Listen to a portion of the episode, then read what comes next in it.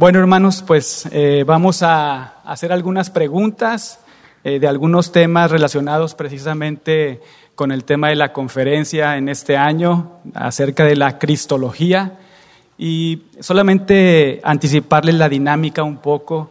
Eh, hay algunas preguntas y bueno, lo que tratamos de hacer comúnmente cada año es que cada uno de ustedes pueda participar conforme a ustedes a lo que ustedes consideren en el momento que ustedes consideren eh, y así poder ofrecer una respuesta a nuestros hermanos. La primera pregunta es adorar a Cristo es más intelectual o emocional.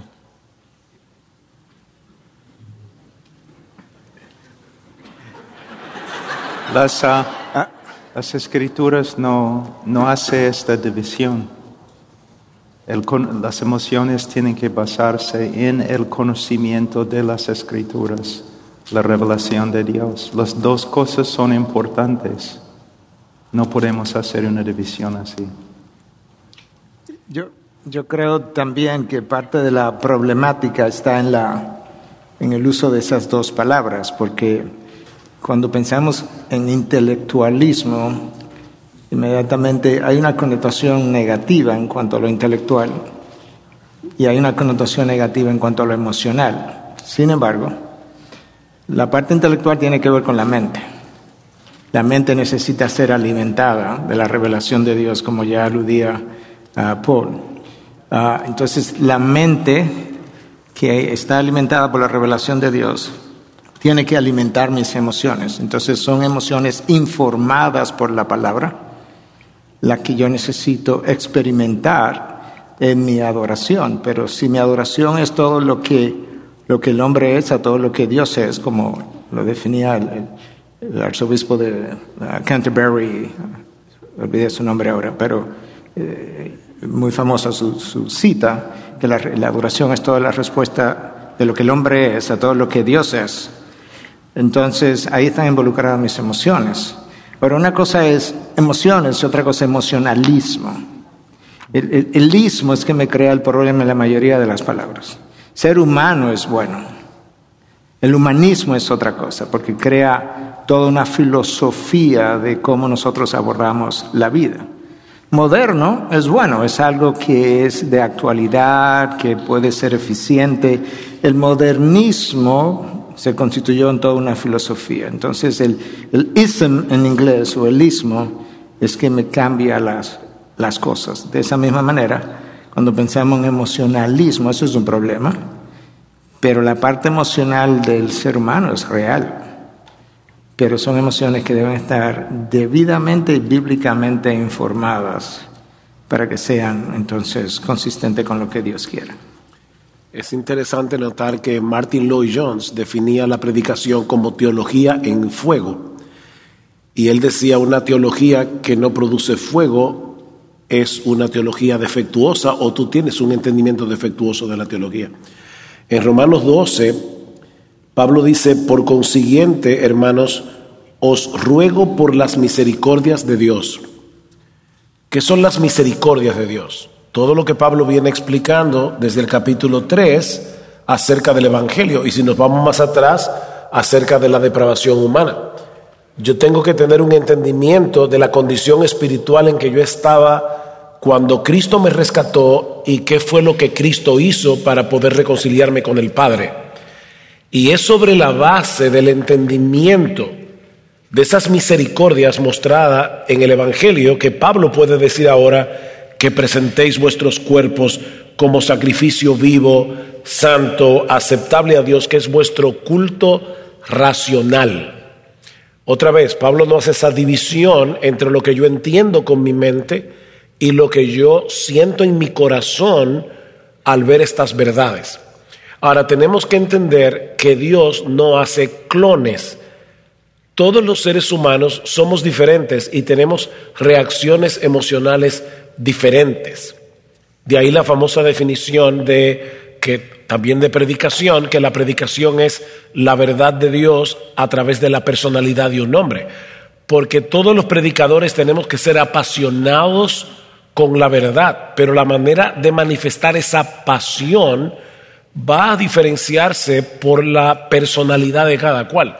Entonces yo tengo que tener cuidado porque yo puedo tener quizás un, temperamento muy ah, extrovertido y, y tengo que manifestar de alguna manera todo lo que estoy sintiendo por dentro. Entonces yo veo otra persona que no es como yo y puedo llegar a la conclusión de que es un teólogo frío. Pero ah, mucho cuidado, yo no sé lo que está pasando en el corazón de esa persona. Entonces, ciertamente las emociones se manifiestan de maneras muy diferentes. Y eso de hecho lo vemos en los salmos. Los salmos tienen una gama emocional sumamente amplia y están todos reaccionando a la verdad de Dios. También hay, de acuerdo. hay, hay una cosa eh, también que el médico sabe más acerca de mi esposa que yo. Él sabe cómo crece su pelo, cómo funciona su corazón. Él sabe más de ella, pero yo, yo la conozco.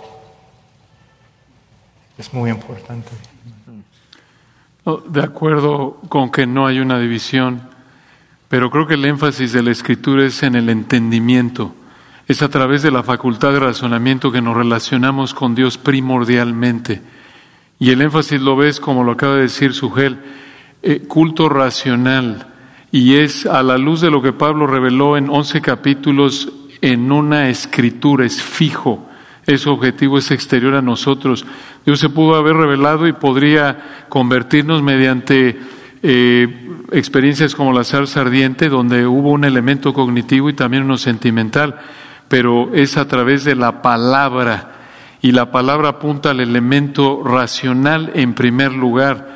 Incluso usando la cita de Isaías 6, recordamos en Mateo 13, cuando el Señor dice, con el corazón entiendan y se conviertan. Entonces, primero tiene que haber comprensión.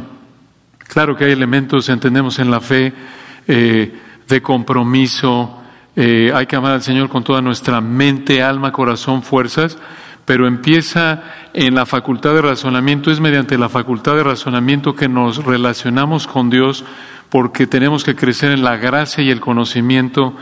Eh, Primera de Corintios 14, necesito el entendimiento en todo el asunto de los idiomas desconocidos para que haya edificación. Necesito comprender para que entonces pueda tener un concepto correcto de Dios, para que entonces pueda responder en sacrificio vivo. Y obvio, las emociones se alinean a lo que comprendo, es desde otro ángulo andar en el espíritu y no satisfacer los deseos de la carne. La palabra de Cristo debe habitar en nosotros en abundancia, debe ocupar nuestra mente. Obvio, el corazón en la Biblia es sentimientos, voluntad, eh, claro, todo eso, pero el énfasis primordial está en el área cognitiva, en el área de el razonamiento y ya las emociones se alinean a eso y por eso el énfasis ahí una y otra vez. Perdona que añada. Ah, te iba a decir algo, no, no, está bien. No, solamente una ilustración de, lo que están diciendo, eh, de que no hay ninguna división, la escritura no divide entre emoción, intelecto, eh, pero sí, sí vemos de que uno maneja al otro, de que no, las emociones no deben manejar nuestro intelecto, sino, sino al revés. Y un ejemplo de esto que, que, para mí es muy llamativo se encuentra en Segunda de Pedro, capítulo 1, donde Pedro está describiendo eh, la experiencia, emoción que, que, tuvo en la transfiguración. Y luego llega al versículo 19 y, y dice, pero tenemos la palabra profética más segura, uh, de que la escritura es más segura que mis emociones, por eso mis emociones deben de fluir de mi entendimiento de Dios. Pero por eso también el balance que estamos escuchando de que es un problema si no hay emociones, eh, porque luego ponen tela de juicio si realmente has entendido eh, la escritura. Lo que iba a añadir eh, a esto que dijo Luis, porque de verdad el tema es tan importante, cuando yo no voy primero por el intelecto, para llegar de ahí a las emociones es que se produce el emocionalismo y yo puedo manipular las emociones del auditorio simplemente con ciertos elementos que los que saben manipular saben cómo usarlo, para levantar las emociones de la gente, pero no están reaccionando a la verdad que están entendiendo de la gloria de Cristo, de la salvación. Es una simple manipulación, como la que puede ocurrir hasta en un estadio de fútbol. Yo puedo poner a miles de gente a gritar o en un concierto de música rock y, no tiene absolutamente nada que ver con esto. Ahora, ¿dónde está el peligro? Y por favor, hermanos, de verdad, ¿no? Yo quiero decir esto con toda la seriedad que yo puedo. El problema de esto es que cuando una persona se acostumbra a ir a una iglesia donde se les da una descarga emocional que no se produce por la verdad del Evangelio, sin darse cuenta, esa persona está siendo vacunada contra la verdad. Porque llega un momento en que al ir a una iglesia donde se expone las escrituras no lo soportan. Ellos necesitan esa adrenalina emocional. Y a mí me da muchísima pena porque yo tengo la convicción de que en muchas iglesias evangélicas, o por lo menos dentro del rango de iglesias evangélicas, están vacunando a las personas contra la exposición seria de las escrituras y aún contra la himnología seria, porque no quieren cantar himnos que los pongan a pensar. Siempre recuerdo lo que decía Chesterton, cuando vayas a la iglesia te quitas el sombrero, no la cabeza. Gracias, hermanos. Quisiera hacer simplemente un paréntesis antes de continuar, pero es porque lo tengo aquí enfrente de mí. Eh, ustedes saben, el pastor Henry aquí ha estado con nosotros exponiendo la palabra el día de anoche y no ha podido estar acá con nosotros. Más bien le hemos cuidado por el tema de sus ojos, entonces hubiera sido un privilegio tenerlo acá. Pero bueno, eh, continuemos con la siguiente pregunta. Eh, ¿Cómo cultivas tu relación con Jesucristo? Creo que regresamos a la primera. La manera primordial es a través de las escrituras. Eh, aunque habla de evangelismo, Romanos 10, 17, eh, la fe es por el oír, el oír por la palabra de Dios o el discurso acerca de Cristo. Eh, vamos a decirle así, el punto de comunión eh, con el Señor Jesucristo es mediante su revelación escrita a través de las escrituras, desde el en el momento inicial de la salvación como a lo largo de la santificación. Y un excelente ejemplo de esto es el Salmo 119. Ese es la comunión, así debemos vivir como creyentes. Y ese era un creyente común y corriente, con que limpiaré el joven su camino y estaba en el suelo de la aflicción y estaba con las luchas diarias y pero continuamente ese salmo, que incluye la oración más larga en la Biblia, eh, centra el eje de ese salmo es la palabra de Dios. Y continuamente es regresar a Dios a través de su palabra, en base a su palabra. Alaba al Señor en base a lo que Dios ha revelado en su palabra. Creo que el Salmo 119 es una excelente ilustración de cómo debemos vivir en medio de las luchas, eh, la vida cristiana común y corriente, con los altibajos, el desánimo, la lucha, la tentación. Ahí está el Salmo 119, en base a la palabra, centrados en la palabra, y eso es lo que rige nuestra vida de oración. Yo creo que no hay duda de que Cristo está reflejado o explicado, demostrado en la palabra en esencia eso es donde lo vamos a encontrar. Entonces, como que cultivar una vida de adoración a Cristo despegado de la palabra es prácticamente imposible, como decía Luis ahora, ahora mismo. Ah, por eso hablábamos en la respuesta a la primera pregunta, que tus emociones tienen que estar informadas por la revelación bíblica. Es, para mí es como la, mejor, la mejor forma como yo puedo, de forma resumida, explicar la unión de esas dos cosas, mis emociones y mi mente. ¿Cómo? Mis emociones tienen que estar informadas por mi mente acerca de la revelación de la palabra. Ahora, yo conozco mucha gente que lee la palabra, que tiene toda la Biblia marcada con marcadores de colores y no tiene una devoción a Cristo. Y la pregunta que tenemos que hacernos es ¿por qué? Y yo creo que esta es mi respuesta. Número uno, la Biblia de ellos está marcada, pero la Biblia no los ha marcado a ellos. Y yo necesito que la Biblia me marque a mí. Eso es, eso es una parte. La segunda parte sería cómo yo consigo eso.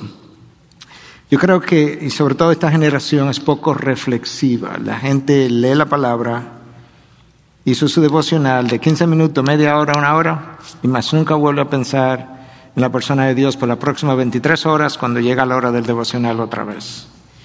Y yo no creo que eso va a producir los frutos necesarios. Nosotros necesitamos reflexionar acerca de lo que acabo de leer. Y no solamente tratar de reflexionar, sino que en la reflexión yo necesito encontrar el carácter de Dios que es mejor revelado todavía por la persona de Cristo.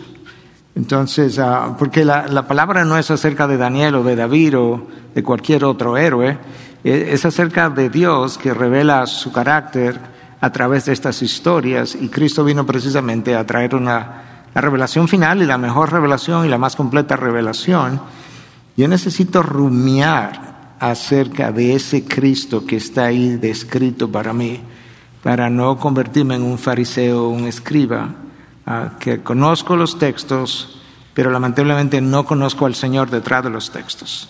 Y yo creo que eso es un peligro. ¿Puedo añadir algo más? Perdona. Amén a todo lo dicho. Solamente quería completar algo. Hay aspectos de nuestra vida que nos pueden ayudar, en, eh, es como dice Miguel, a estar rumiando. Por ejemplo, estamos siendo tentados y puede ser que no, cedamos a la tentación. Eh, un chico soltero eh, vio a una chica y tuvo un mal pensamiento. Tú tienes dos opciones ahí obviamente debes luchar con el pecado, pero tú puedes quedar aplastado por el resto del día por haber tenido un mal pensamiento, haber cedido a la tentación, o tú puedes ahí mismo arrepentirte, pedirle perdón al Señor y usar ese incidente que pasó para admirar más a Cristo y apreciar más la gracia.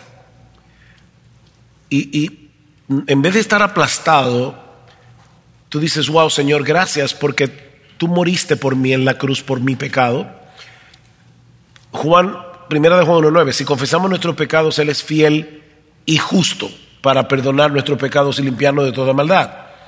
Lo lógico que uno esperaría en un texto así es que si está hablando de perdón, el texto dijera, Él es fiel y misericordioso.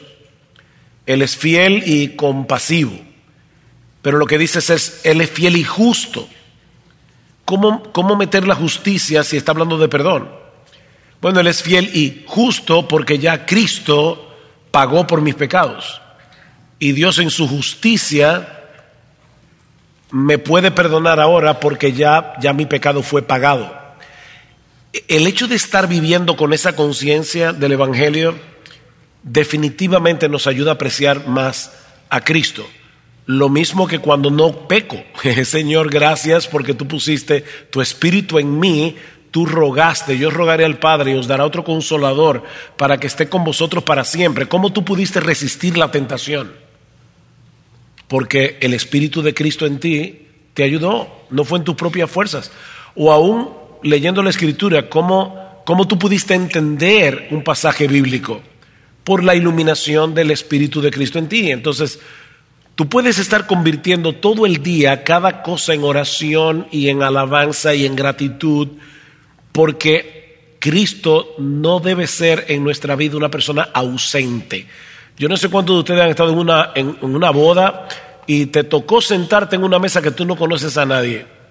Y tú estás allí sentado y todo el mundo está hablando. ¿Te acuerdas cuando fuimos juntos a tal sitio y no sé qué? Y tú estás allí, tú eres invisible. Yo a veces pienso si Jesús no será un huésped invisible en nuestras casas. He aquí yo estoy con vosotros todos los días hasta el fin del mundo, pero yo no estoy consciente de que Él está ahí. Y yo creo que eso no nos ayuda a cultivar una buena relación con Él. Porque Él es un huésped invisible, Él no está ahí. Digo, está ahí, yo no estoy consciente. Hermano, um, una cosa, yo sé que muchos de ustedes, como yo, a través de los años han intentado cultivar una relación con Cristo por medio de oración, por medio de la palabra. A veces en tu horario tú pones, no, seis y media en la mañana voy a reunirme con Cristo todos los días y al final de una semana ya has fracasado. Debemos, debemos pensar en cómo cultivar una relación con Cristo, pero nuestra esperanza final es que Cristo está cultivando una relación con nosotros. Es mi esperanza. Mis enfermedades, mis problemas, las pruebas en mi vida, desde mi conversión, Cristo ha obrado para cultivar una relación en Pablo.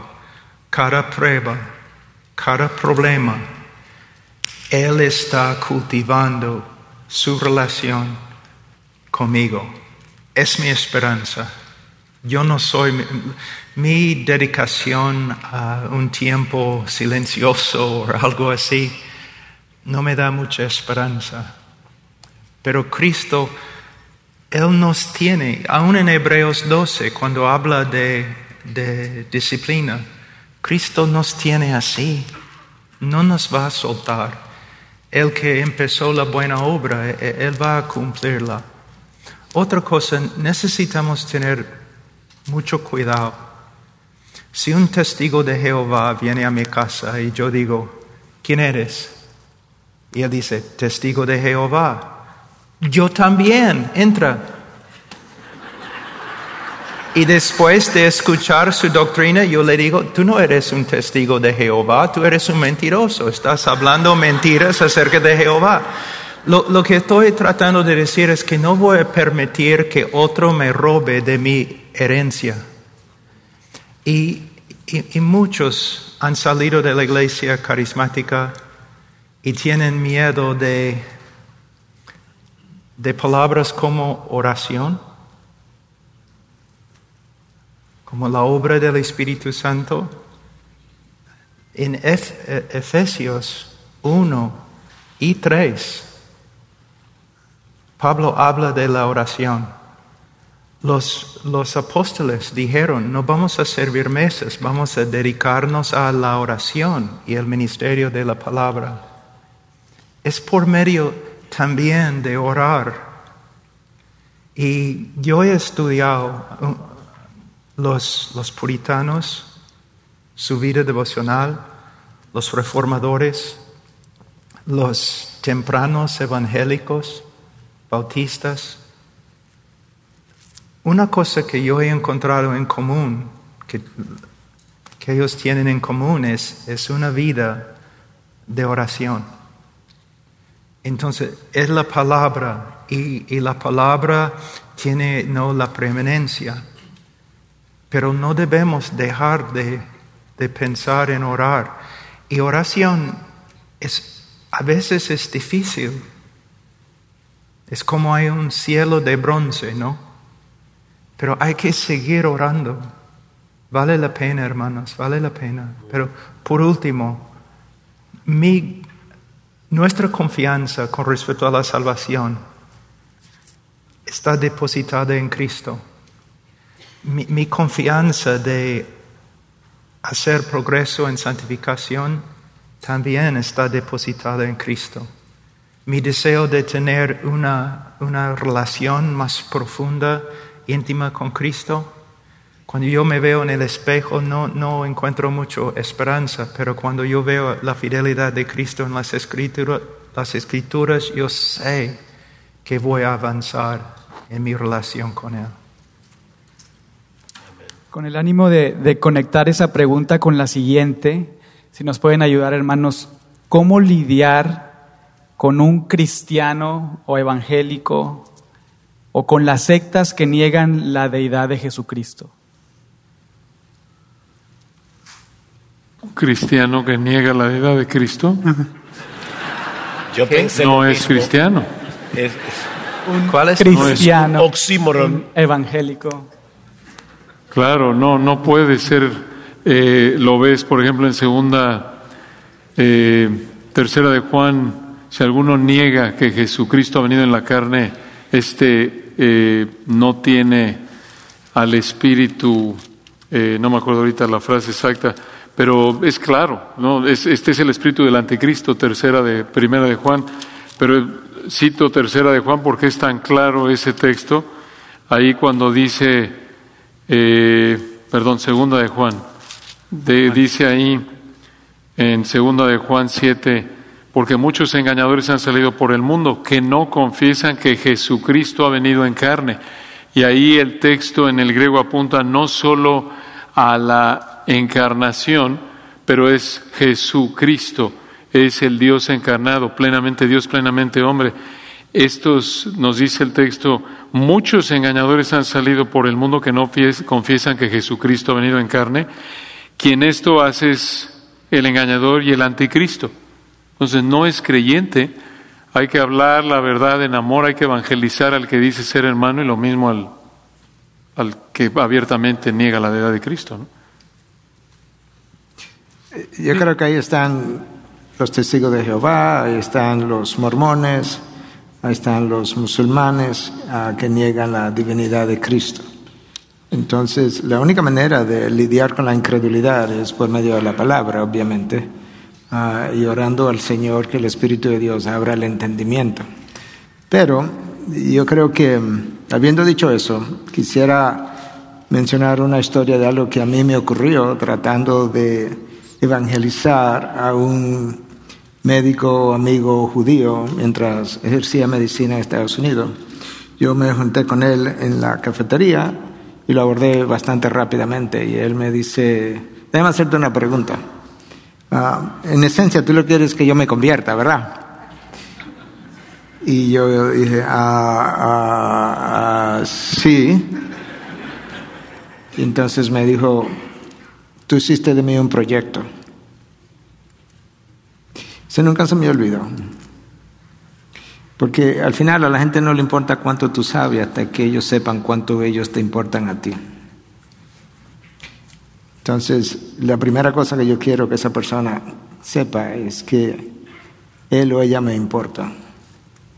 Y no es un proyecto. Yo tengo un deseo de presentarle a Cristo porque yo sé cuál sería su final sin Cristo.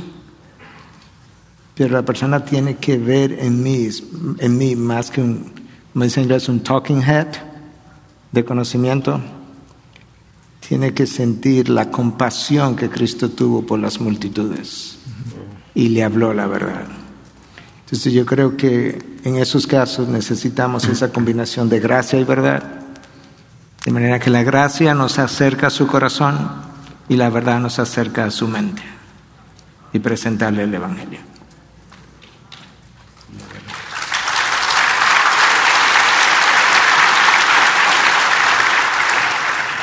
Hermanos, ¿cómo lidiar con los pentecostales de solo Jesús que niegan la Trinidad en su concepto de la humanidad de Cristo? La misma respuesta que la pasada. Lo que dijo Miguel, es- hablando la verdad en amor, no son, no puedes ser cristiano si niegas la deidad de Cristo y la Trinidad como estas personas. Yo creo que el texto que Luis citó de 2 de Juan 7 es tan clave en estos asuntos porque es- sea, Juan está tratando exactamente este tema de los engañadores que, que profesan ser cristianos pero no lo son y, y que ni siquiera podemos darles una bienvenida, apoyar, o sea, no, no debemos apoyar su, su obra.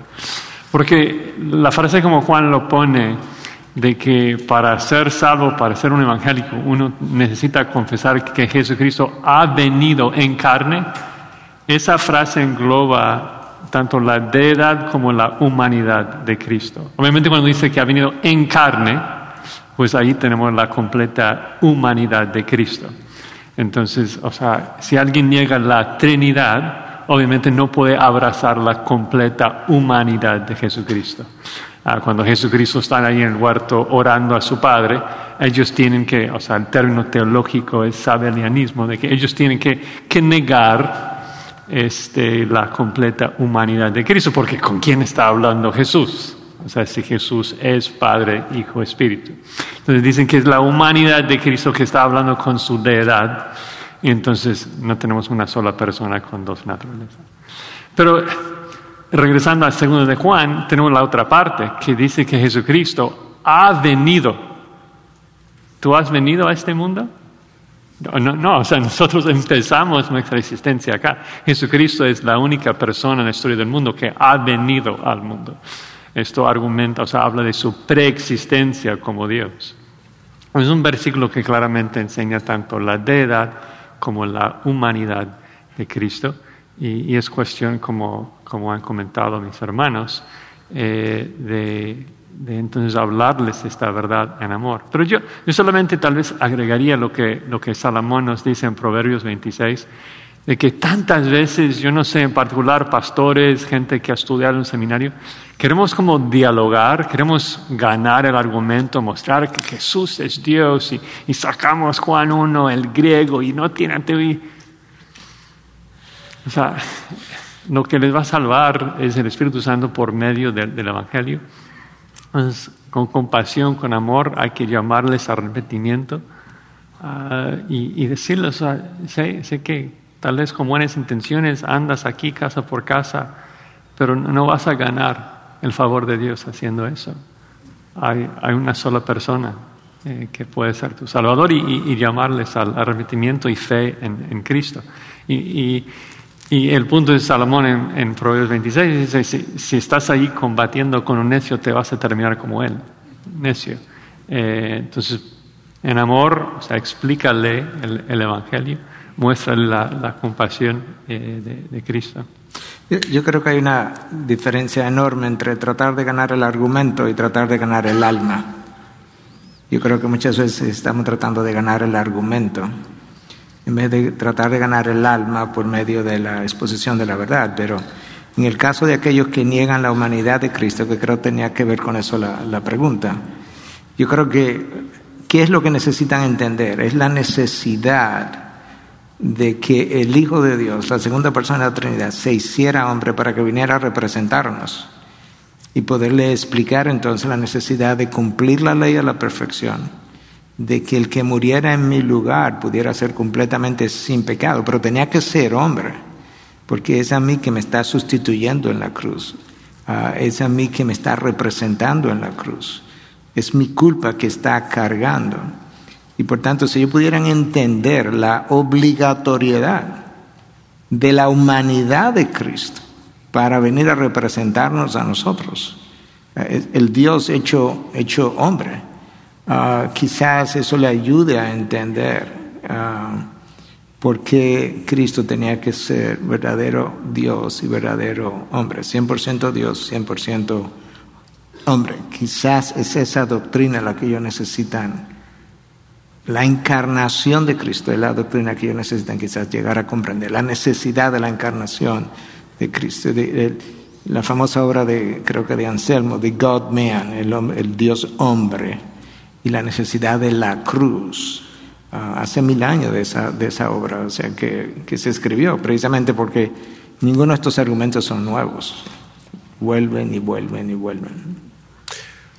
Perdón, ah, eh, hablaba con Josías antes del tiempo de preguntas y respuestas y también él me decía que, que en algunos países de América Latina hay eh, personas que profesan ser cristianas pero que están negando la doctrina de la Trinidad. Y por eso ahora me voy a apartar un poco del tema de la deidad de Cristo y concentrarme en el tema de la Trinidad.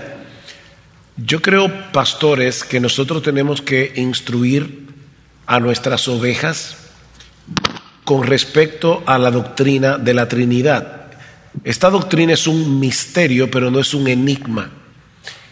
Un enigma es una pared infranqueable, yo no puedo ni siquiera penetrar. Un misterio es un océano, yo puedo sumergirme en esas aguas y nunca voy a llegar al fondo. Pero yo veo en iglesias evangélicas sutilmente lo que en la historia de la iglesia se conoce como sabelianismo o patripacionismo. Es como que hay una sola persona divina que a veces aparece como Padre, a veces aparece como Hijo, a veces aparece como Espíritu Santo. Pero eso es una herejía. Hay tres personas divinas, el Padre, el Hijo y el Espíritu Santo, pero son un solo Dios. Por ejemplo, a veces escucho a hermanos con buena intención, de verdad, orando y dicen, Padre, yo te doy gracias, y luego meten en la oración y dicen, porque tú moriste en la cruz. No, el Padre no murió en la cruz. El que murió en la cruz fue el Hijo. Y esto es importante porque el cristianismo es eminentemente trinitario. Nuestra salvación es trinitaria, nuestra adoración es trinitaria. Aún yo creo que nosotros los pastores tenemos que escoger bien los himnos que vamos a cantar porque debe haber un balance en ese sentido. Nuestra alabanza debe ser trinitaria. Entonces yo creo que aquí debemos eh, animar a los pastores a que entrenen bíblicamente a sus ovejas para que ellos entiendan de qué se trata la doctrina de la Trinidad y aún, como decían nuestros hermanos, no vamos a ganar el argumento simplemente con el intelecto, necesitamos amar a la persona y depender del Espíritu de Dios. Pero al final de cuentas, el Espíritu de Dios va a usar la palabra. Eh, hace unos años, mi esposo y yo tuvimos la triste experiencia de una joven que asistía a nuestra iglesia y de repente nos dijo que había abrazado, eh, eh, nosotros nos habíamos ido a otro lugar y nos dijo que había abrazado la doctrina de los testigos de Jehová. Y yo eh, le pedí que fuera a la oficina, hablé con ella y una de las cosas que le decía era, mira, yo quiero que tú veas en tu Biblia y que me des una explicación de estos textos. En Isaías capítulo 6, Isaías ve la gloria de Jehová, evidentemente. Y cita el texto de ve y di este pueblo, de oído iréis y no entenderéis, y viendo veréis y no percibiréis, etc. Pero luego nosotros llegamos al capítulo 12 del Evangelio de Juan, y Juan nos dice que los judíos no creían en él tal como lo profetizó Isaías. Él ha cegado sus ojos y endureció su corazón para que no vean, etc. Está citando Isaías 6. Y luego dice, esto dijo Isaías porque vio su gloria. ¿De quién? La de Jesús. Juan, inspirado por el Espíritu Santo, está diciendo que lo que Isaías vio fue la gloria de Jesús. Pero luego al final del capítulo 28 de Hechos, dice que el apóstol Pablo le cita el texto de Isaías a estos judíos en Roma que no creían en el Evangelio y Pablo les dice, bien habló el Espíritu Santo a vuestros padres por medio de Isaías el profeta. Y le cita Isaías 6. Así que según Juan 12, ahí estaba la gloria de Cristo. Según Hechos 28, fue el Espíritu Santo el que habló. Entonces, ¿quién es el Jehová de los ejércitos que aparece en Isaías 6 y que dice, a quién enviaré singular y quién irá por nosotros? Las tres personas de la Trinidad. Y fue impresionante porque ella vio los textos y me dijo, no tengo respuesta para eso, pero aún así yo no puedo creer en la Trinidad. Entonces ya aquí tenemos un problema porque tú estás citando la escritura, estás mostrando la escritura y no está haciendo ningún impacto. Nosotros comenzamos a orar por ella y sorprendentemente seis meses después le dio un derrame fulminante y murió. Y fue una historia que nos marcó porque nosotros le teníamos aprecio a esta, joven. no estoy diciendo fue un castigo divino, yo no estoy entrando en ese tema, no estoy eh, eh, interpretando la providencia. Estoy simplemente diciendo, hay argumentos en la Biblia de más, pero debemos compartirlos en amor y depender del Espíritu de Dios, porque los argumentos por sí solos no importa cuán buenos sean, porque yo encuentro este argumento muy poderoso, no van a convencer a nadie. Por sí solos, ¿no? Respecto al tema de la oración, una pregunta es, ¿es correcto orar a Cristo en vez de orar al Padre?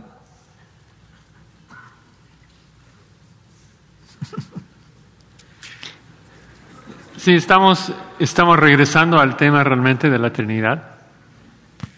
Yo creo que debido a, a la Trinidad, lo que llamamos ontológica, de que a cada persona es el mismo ser, obviamente podemos dirigir una oración a Jesucristo. Esteban lo hizo. Eh, sin embargo, no vemos muchas oraciones dirigidas a Jesucristo. De hecho, es Jesucristo en su discurso en el aposento alto que dice que tienes acceso directo al Padre.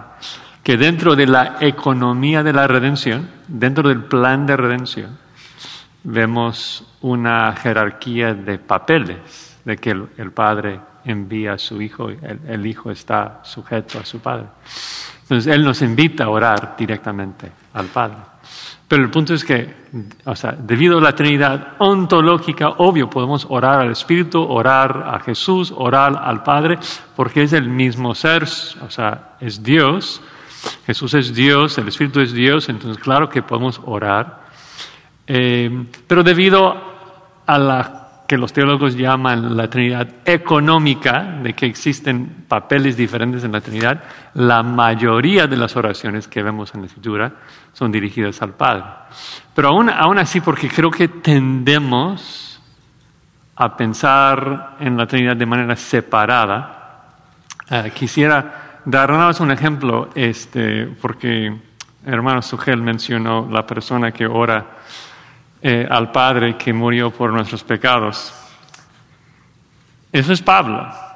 Eso es Pablo en Hechos 20, que dice en Hechos 20, 28, por tanto, mirad por vosotros y por todo rebaño que en el Espíritu Santo os ha puesto por obispos para apacentar la iglesia de Dios, dice en griego, la cual él ganó por su propia sangre. Y es uno de los versículos claves de donde derivamos eh, nuestro entendimiento de lo que llama operaciones inseparables.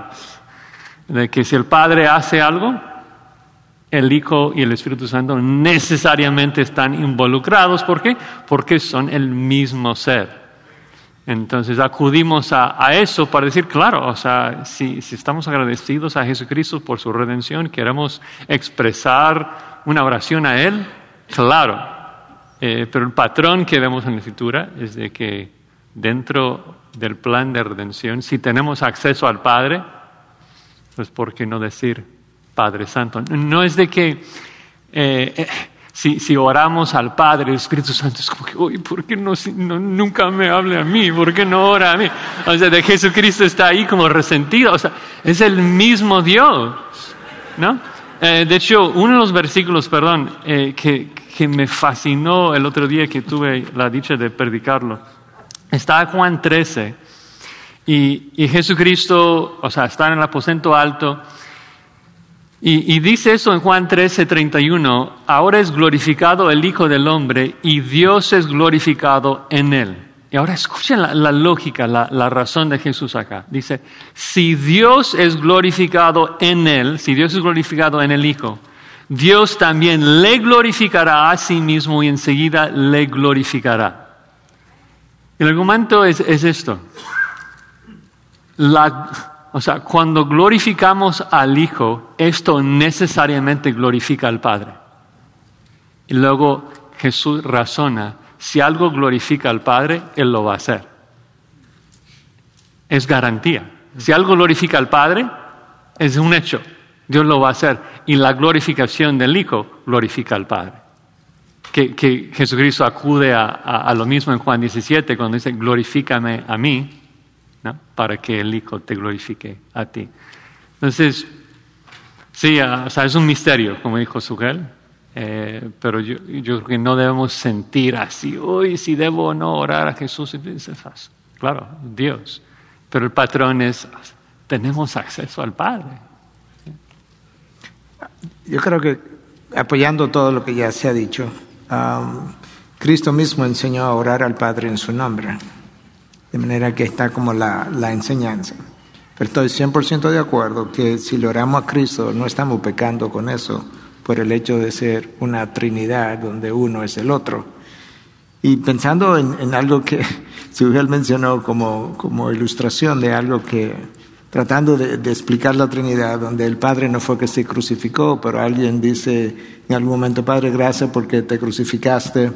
Hay una historia, me imagino que fue creada, pero hay una historia de este niño de 10 años que lo dejaron estar en una reunión de hombres adultos, a una reunión de oración, y entonces al final le pidieron al niño que orara, y él dice exactamente eso, Jesús él dijo, eh, Padre, yo te doy gracias porque te crucificaste. Entonces cuando terminó uno de los ancianos se acercó y le dijo, hombre joven, el Padre no se crucificó, tú tienes que aprender a orar. Y el niño le dice, sí, pero yo no estaba hablando con usted.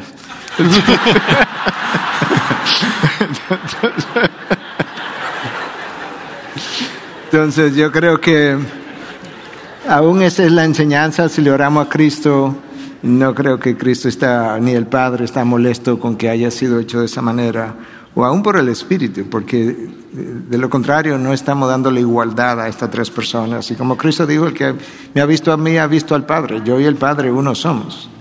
Entonces, yo creo que ahí que está la respuesta. No sé si Polo. Sí, una de las consolaciones más grandes en la obra de la Gran Comisión es, he aquí, Cristo está hablando, yo estoy con vosotros todos los días hasta el fin del mundo. Él no dice, he aquí, yo estoy con vosotros todos los días hasta el fin del mundo, pero no me puedes hablar.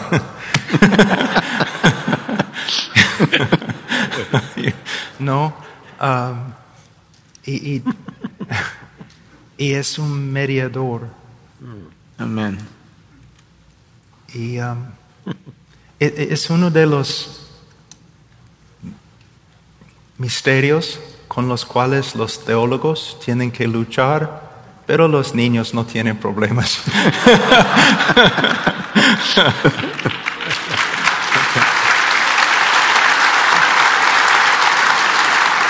Hermano, quisiera quedarme contigo y hacerte esta pregunta.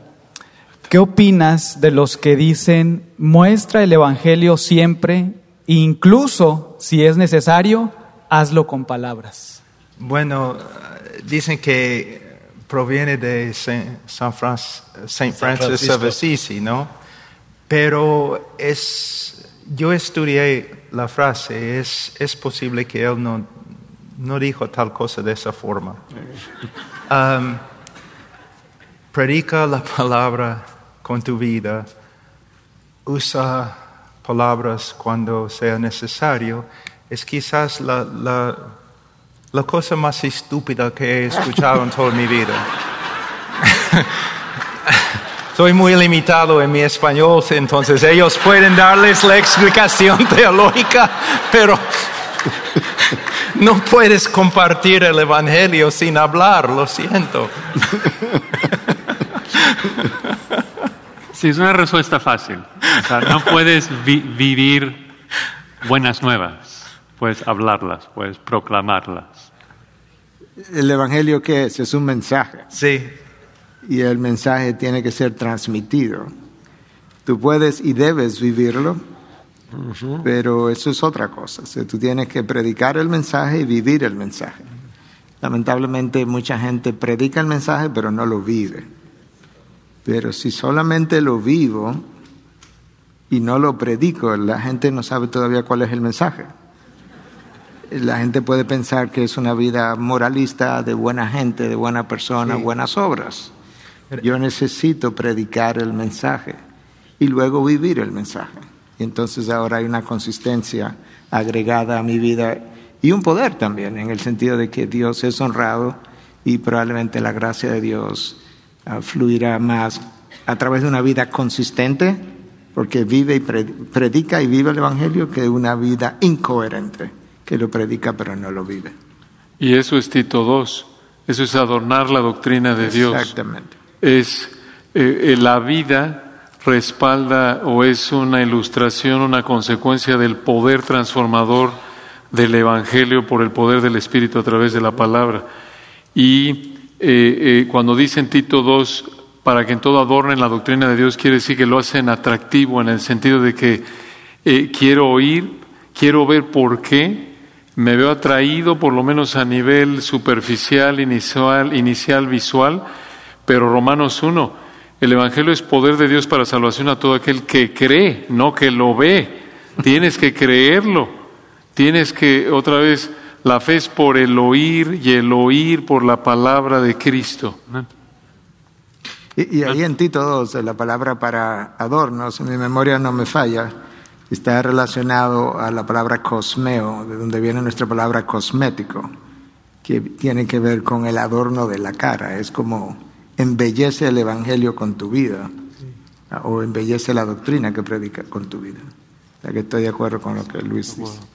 Hermano, quizás la historia más triste que he escuchado en el campo misionero es, yo tengo un amigo que, que, trabajo, que trabaja en Indonesia y cuando llegó a Indonesia um, es un predicador, ¿no? Cuando llegó a Indonesia, en el barrio donde estaba viviendo, uh, cuando él compartió con las personas, soy cristiano, soy misionero, casi todos le dijeron, ah, está bien, está bien, porque había un cristiano misionero que, que vivió aquí como 20 años, 25 años.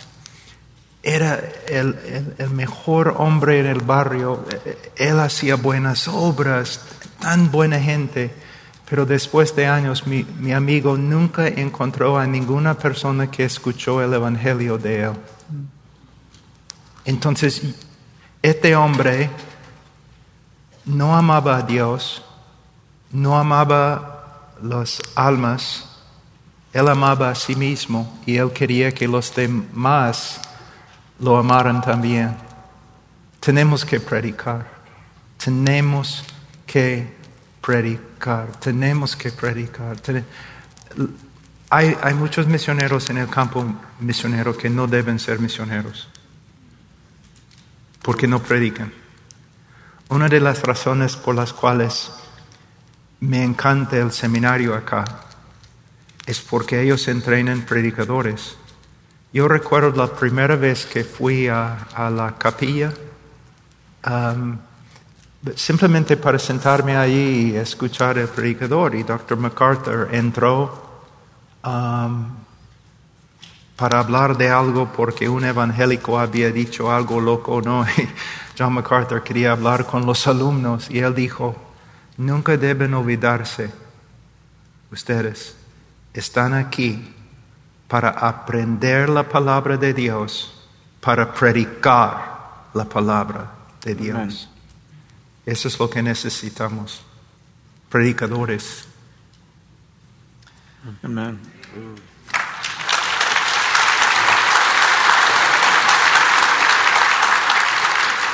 Aquí tengo otra pregunta y dice, ¿por qué dicen algunos que Cristo solo murió por los escogidos si Juan 3:16 dice que murió por el mundo entero? Bueno, decimos eso porque la Biblia lo dice. Uh, en Juan capítulo 10, luego voy a ir a Juan 3:16, pero en Juan capítulo 10, en el discurso del buen pastor, el Señor dice, cuando saca todas las suyas, dice, a este le abre el portero y las ovejas oyen su voz, llama a sus ovejas por nombre y las conduce afuera. Cuando saca todas las suyas, ya va delante de ellas y las ovejas lo siguen, las ovejas porque conocen su voz. O sea, las ovejas de Jesús conocen su voz. Más adelante sigue hablando el Señor y dice, yo soy el buen pastor, el buen pastor da su vida por las ovejas. ¿Cuáles son las ovejas? Ya las describió, los que lo siguen a Él. Luego, más adelante, dice de nuevo, tengo otras ovejas que no son de este redil, a este también me es necesario traerlas y oirán mi voz, porque las ovejas de Jesús oyen su voz, y serán un rebaño con un solo pastor.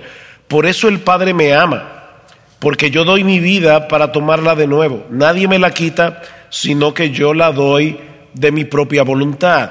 ¿Por quiénes? Bueno, seguimos leyendo. Estos judíos rebaten algo de Jesús y él les dice en el versículo 25, Os lo he dicho y no creéis. Y no creéis porque no sois de mis ovejas. Así que Cristo hace una distinción muy clara. Yo doy mi vida por las ovejas. ¿Y quiénes son las ovejas? Los que oyen mi voz. ¿Y ustedes por qué no creen? Porque ustedes no son de mis ovejas. Luego llegamos al capítulo 17 del Evangelio de Juan y el Señor dice claramente, Padre, yo ruego por ellos. ¿Por quiénes? Dice, por los que tú me diste. Yo no ruego por el mundo, dice Cristo, sino por los que me has dado, porque son tuyos.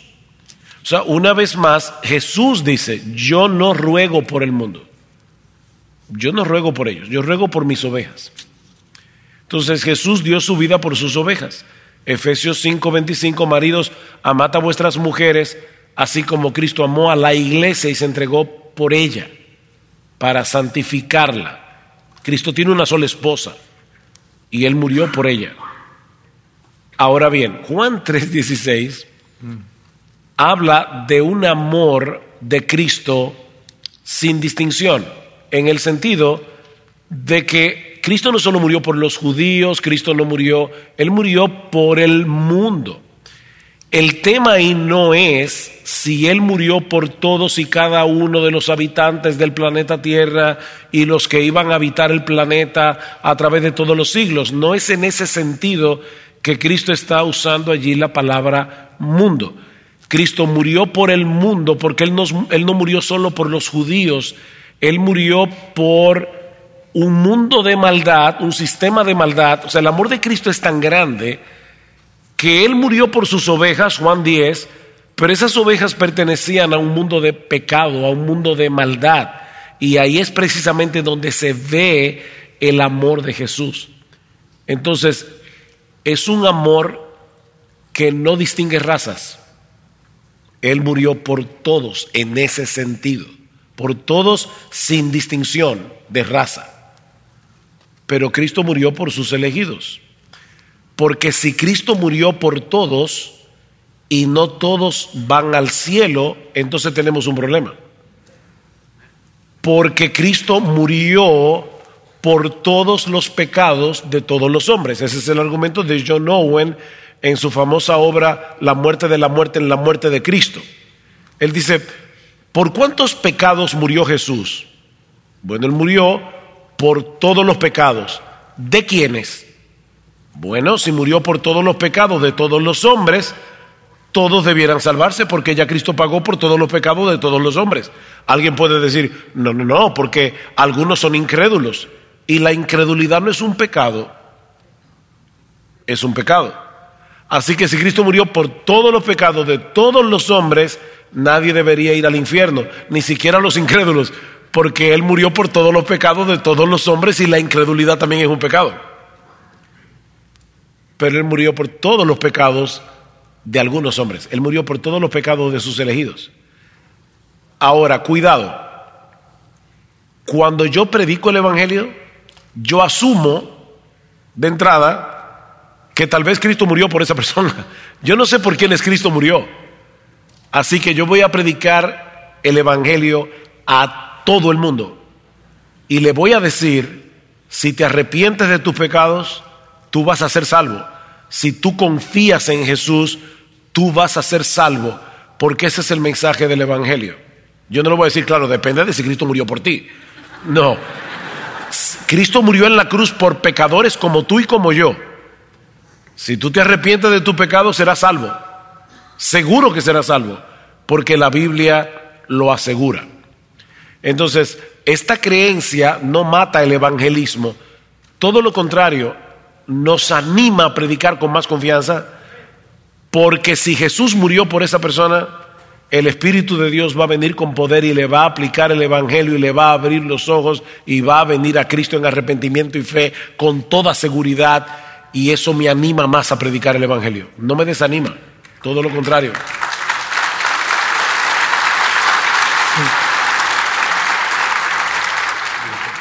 ¿Qué podemos entender por la perseverancia de los santos? ¿Qué podemos entender? Fue la pregunta. Que los santos perseveran. Eh, es, es, importante porque yo creo que algunos creen en la perseverancia de los impíos. ¿E, ¿En qué sentido? Dice, ah, ustedes son los que creen salvo, siempre salvo. Mire, en mi barrio había una persona que profesó ser cristiano y ahora es un borracho y no sé, entonces se va al cielo. No, porque yo no creo en la perseverancia de los impíos. Yo creo en la perseverancia de los santos. O sea, se- los que Cristo salva, santifica. Entonces, esos que son salvos y están siendo santificados pueden estar seguros de que van camino al cielo y de que no se perderán. Porque Jesús dice, mi Padre que me las dio, mis ovejas, es mayor que todos y nadie las puede arrebatar de las manos de mi Padre. Yo y el Padre somos uno. Si un cristiano se pierde nosotros tenemos un gravísimo problema porque estamos diciendo que la justicia de Jesús no es perfecta. Lo que sucede en la salvación es que Cristo pone en mi cuenta su justicia perfecta y es su justicia por la que yo soy por su justicia que yo soy salvo. Si un cristiano se pierde, entonces la justicia de Cristo no era suficiente. Lo- Los santos perseveran porque Dios los preserva. Esa sería la mejor forma de pensar en la perseverancia de los santos. Si Cristo me entrega vida eterna y yo luego la pierdo, realmente lo que me entregó fue una vida temporal, pero Él me entregó vida eterna. Ah, y esa vida eterna entonces jamás puede perecer, precisamente. Entonces, ah, yo creo que la palabra tiene múltiples textos para hablar de la perseverancia de los santos. Ah, Paul mencionaba uno de ellos, aquel que comenzó la buena obra será fiel hasta completarla. Ah, Romanos 8, al final del capítulo, ¿quién nos separará del amor de Cristo? Ni la muerte, ni la vida, ni lo alto, ni lo bajo, ni ninguna otra cosa creada. ¿Eres tú una cosa creada? Oh, claro que soy una cosa creada. Ni ninguna otra cosa creada nos podrá separar del amor de Dios que es en Cristo Jesús. Mis padres más grande que todos y nos tiene como en, en- la palma de su mano y nadie se la puede arrebatar. Entonces yo estoy seguro en la mano del Padre, de manera que tú tienes versículo tras versículo tras versículo que nos hablan acerca de la perseverancia de los santos. ¿No sería como muy esperanzador correr la vida cristiana con la posibilidad de que el último día yo me voy a, me podría zafar de la mano de Dios? No creo que eso sería como esperanzador, en lo más mínimo.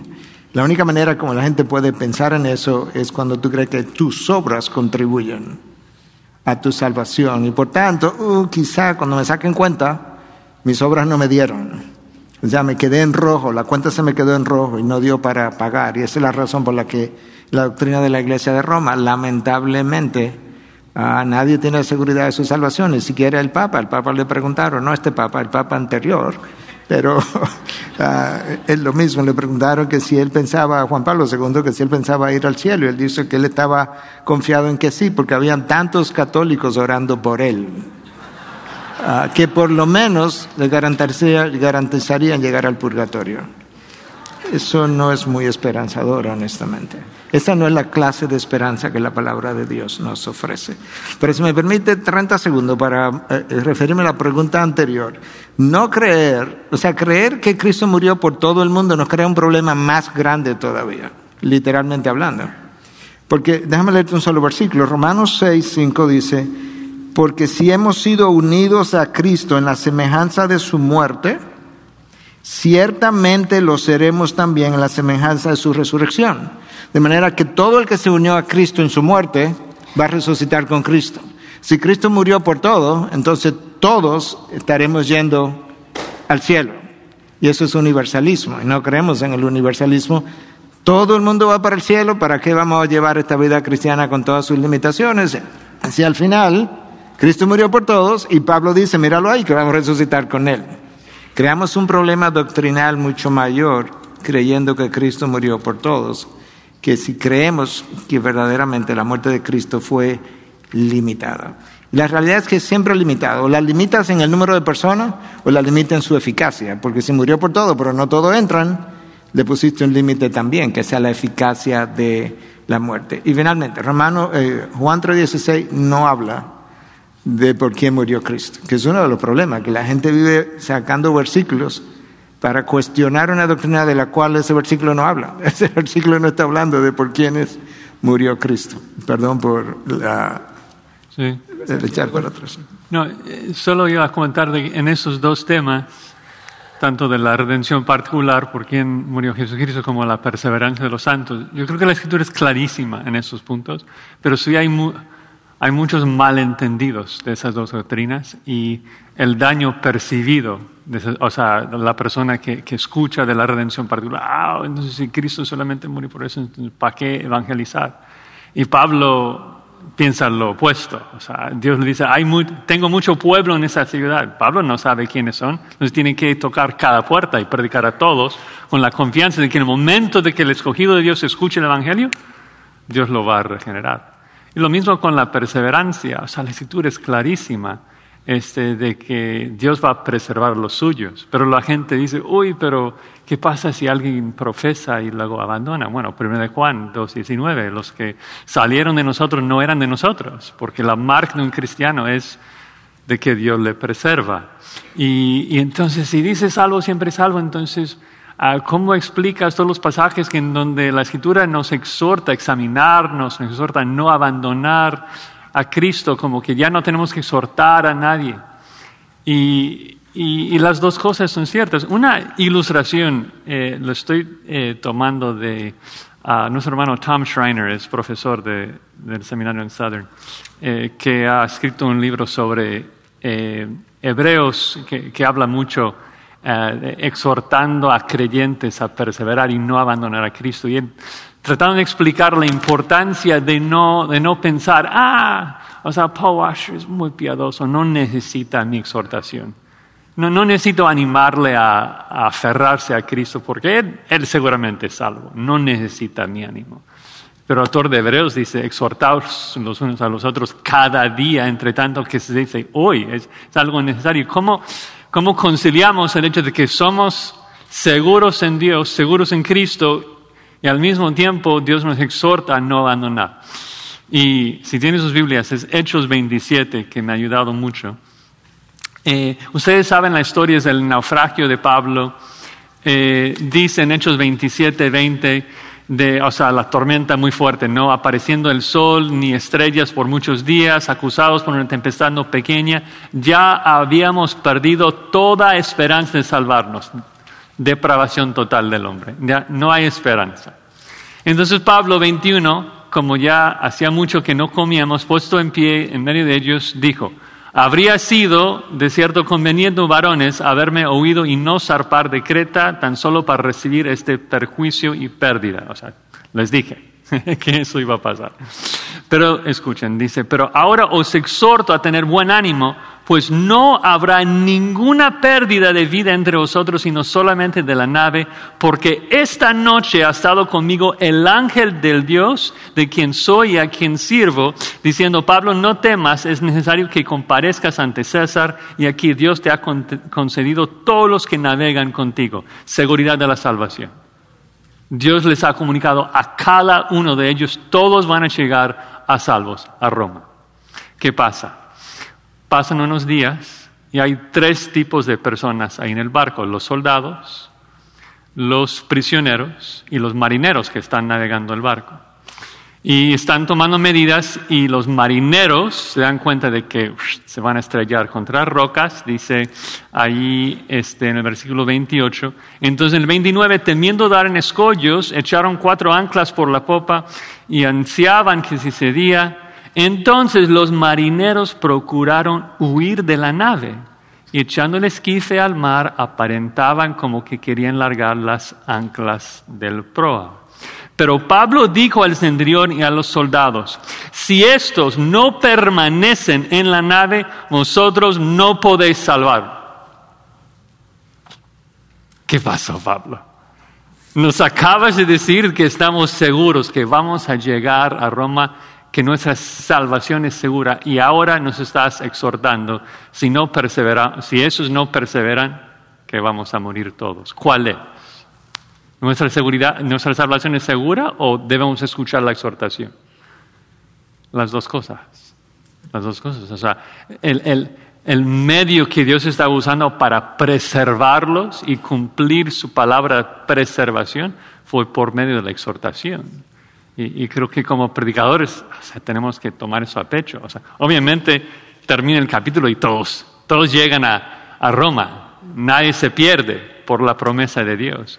Pero en parte fue porque Dios usó la exhortación para preservarlos. Yo, yo no sé quién, quién sea salvo. Yo tengo el deber de, de predicar a todos. Tú tienes que, que pers- perseverar en Cristo. Tú, tienes que aferrarse a Cristo y, y seguirlo todos los días de tu vida.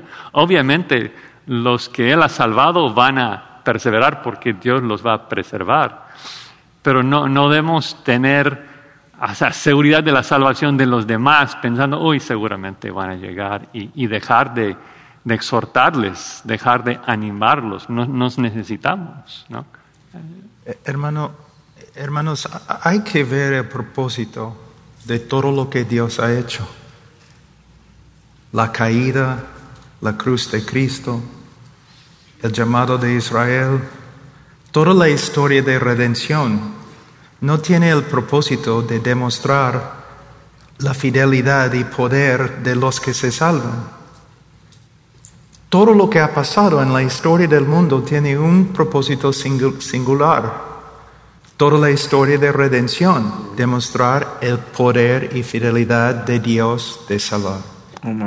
Eso es lo que personas, me parece, no entienden.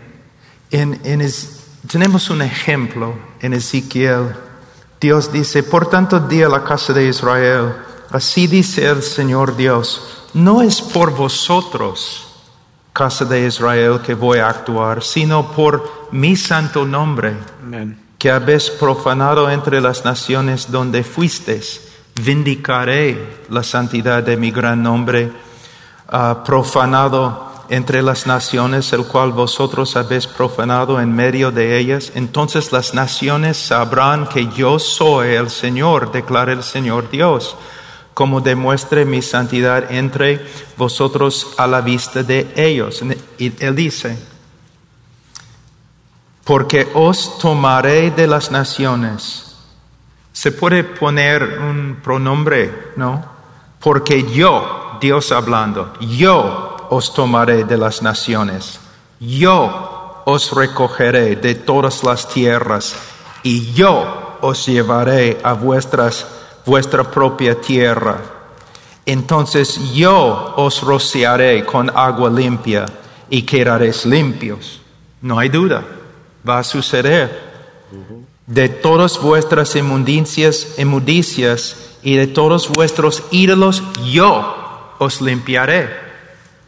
Entonces, el Señor está mostrando no solamente el mundo, sino el cielo, los ángeles. Él está dándoles a todos una manifestación de su poder. Entonces, Él no va a fracasar, no va a fallar. Si Él ha salvado a una persona, Él va a obrar para que esta persona llegue al cielo. ¿Por qué? Su reputación depende del éxito de su obra. Voy a darles otro ejemplo. Él va a probar a Moisés como intercesor. Y, y él dice básicamente a Moisés, Moisés, aléjate de Israel, porque yo voy a destruir a todos. ¿No? Han salido de Egipto, pero no han llegado a la tierra prometida. Entonces, mira lo que Moisés dice. Pero si tú destruyes a este pueblo por causa de su pecado, como a un solo hombre, entonces las naciones que han oído de tu fama dirán, porque el Señor no pudo introducir a este pueblo a la tierra que les había prometido con juramento, por eso los mató en el desierto.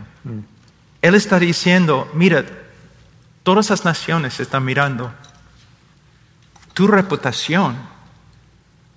Esta obra de redención de, Isra- de, Egipto no puede fallar porque todos están mirando. Tú has sacado a Israel de Egipto para la fama de tu nombre. La obra no puede fallar. Es lo mismo. Hasta la caída de Adán y Eva tiene un propósito. La gloria de Dios. Y Él está, por medio de su Hijo, Él está haciendo una obra de redención por la cual su gloria se va a manifestar como ninguna otra obra.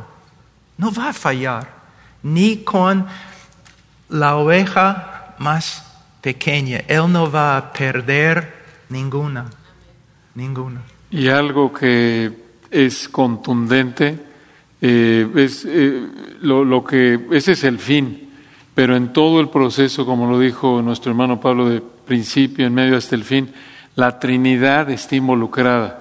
Eh, como lo dice el hermano MacArthur, es debido al poder del Padre. Nadie las arrebatará de la mano de mi Padre. Es debido a las peticiones del Hijo. El Hijo está intercediendo por nosotros a la diestra del Padre. Y encima de eso, la presencia del Espíritu. Él es las arras de nuestra herencia, Él es la garantía, el depósito hasta la redención adquirida. Entonces, la Trinidad garantiza la perseverancia de los santos. Amén. Amén, amén. Hermanos, se nos está yendo el tiempo, nos quedan unos minutos y quisiera cerrar esta, esta sesión con una última pregunta que considero muy importante y es la siguiente. ¿Es necesario creer en la muerte vicaria de Jesucristo? Si quieres ser cristiano, Sí, Ah, Al que no conoció pecado, por nosotros le hizo pecado. En nuestro lugar, sustituto. sí. El que no cree en la muerte vicaria de Jesús no puede salvarse.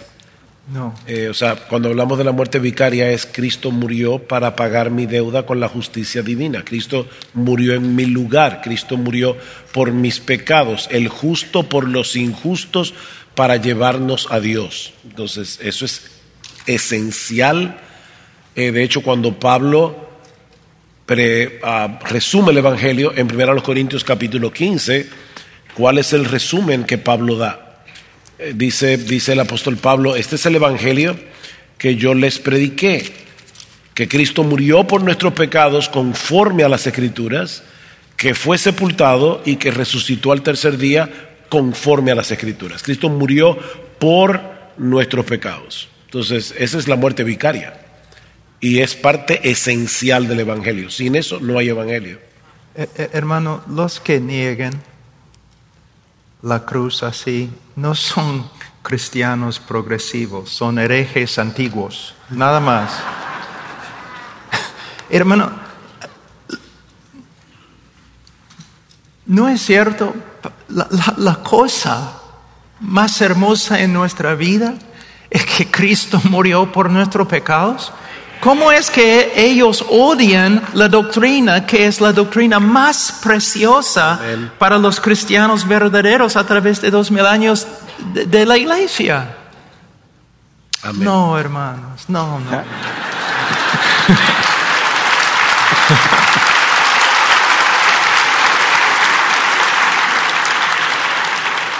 Otra manera de, de hacer la pregunta es si es necesario creer en la muerte sustitutiva, porque la palabra vicario lo que significa es sustitutivo o sustituto, por eso al Papa se llama el vicario de Cristo, que no lo es, pero, pero eso es como se llama.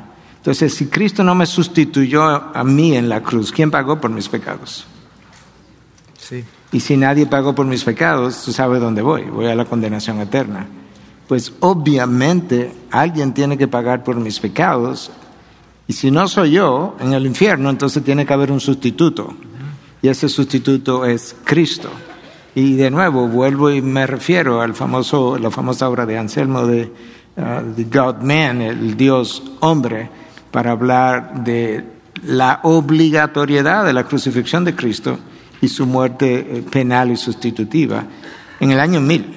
De manera que esto es un argumento que viene de hace mucho tiempo, ah, pero yo creo que Dios le dio un regalo especial para escribir ese libro, para ayudarnos a entender. Porque se ha hecho la pregunta frecuentemente que si Cristo no, si Dios no pudo haber salvado al hombre de alguna otra manera que no fuera a través de la cruz. Y Anselmo decía, no, ah, justamente porque Dios siempre diseña sus planes perfectamente. Ese fue el plan perfecto de Dios, donde el Hijo entonces nos sustituyó a, a nosotros ah, y murió de la forma más cruenta, porque nosotros no tenemos idea de lo horrendo que es el pecado. Tú sabes, nosotros nacemos en pecado, crecemos en pecado, tenemos, nosotros no solamente cometemos pecado, nosotros somos pecado.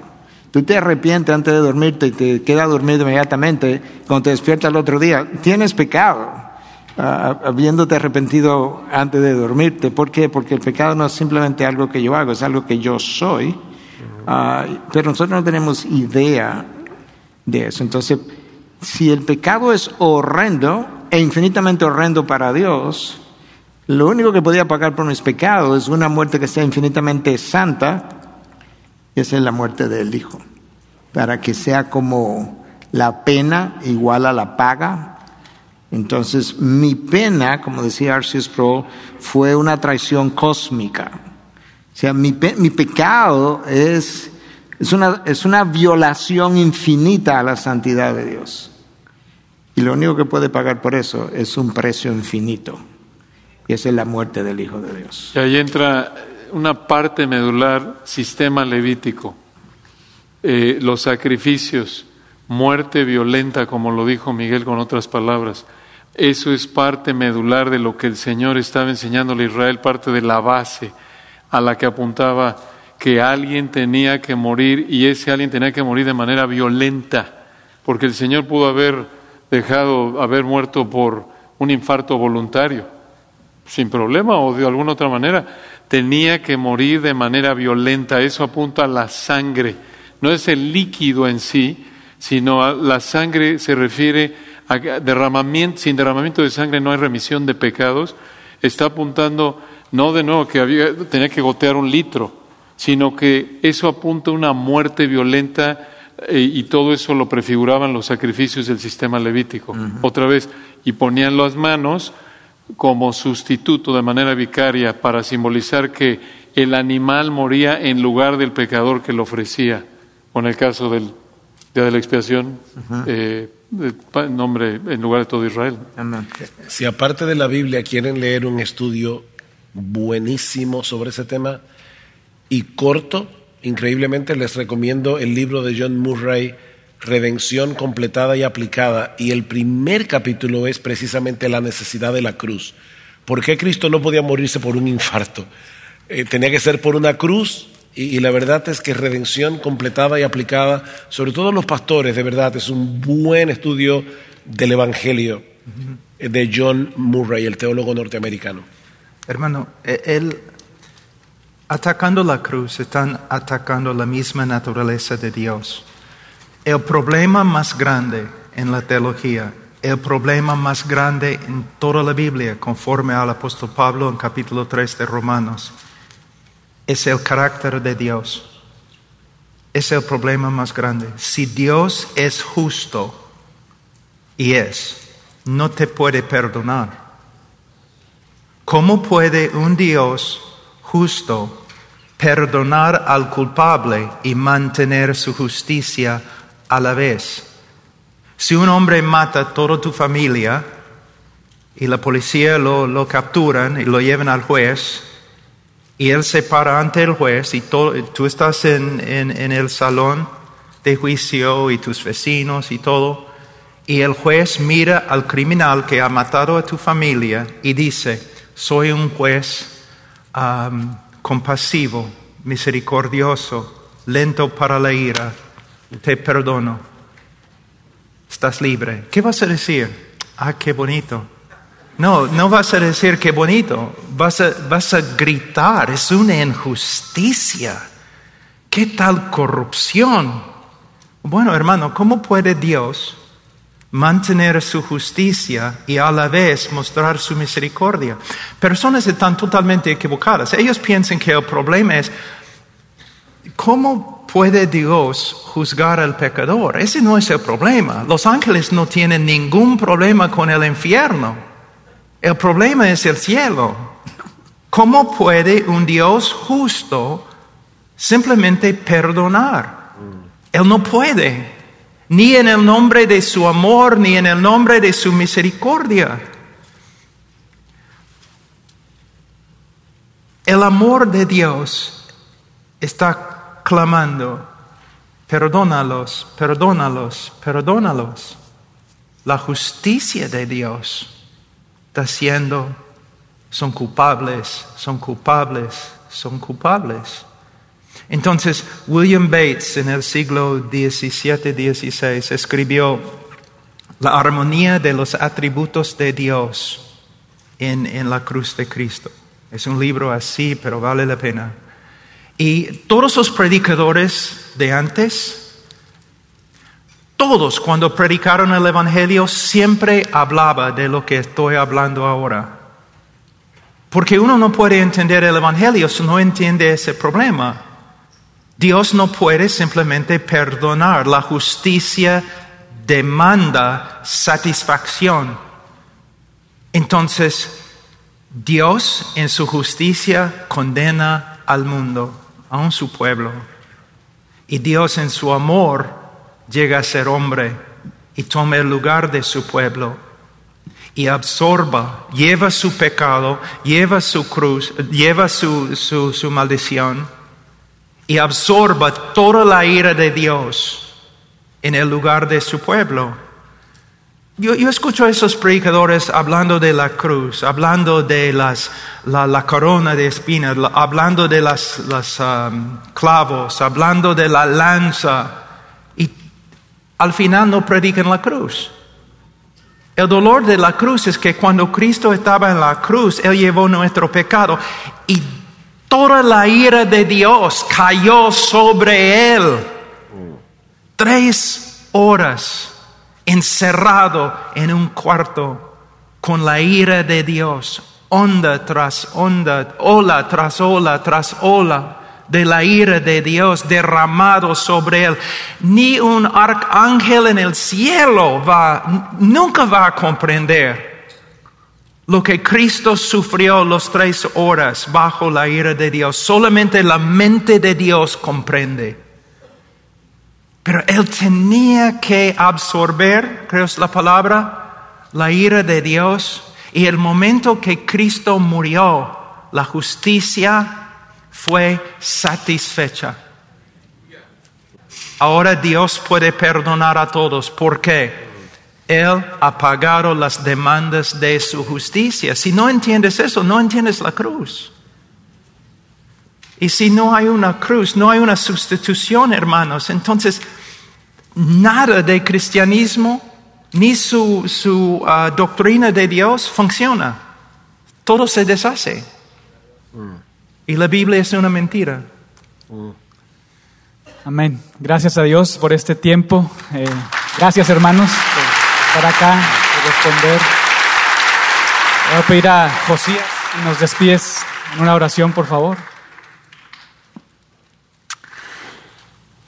Señor, eh, somos necios y tenemos tu sabiduría en, en, tu palabra que nos revela quién eres, qué has hecho por nosotros y te damos gracias, te damos gloria por la cruz, por la resurrección y todo lo que has hecho por nosotros por medio de tu Hijo amado Jesucristo. Y es en su nombre que oramos. Amén. Amén.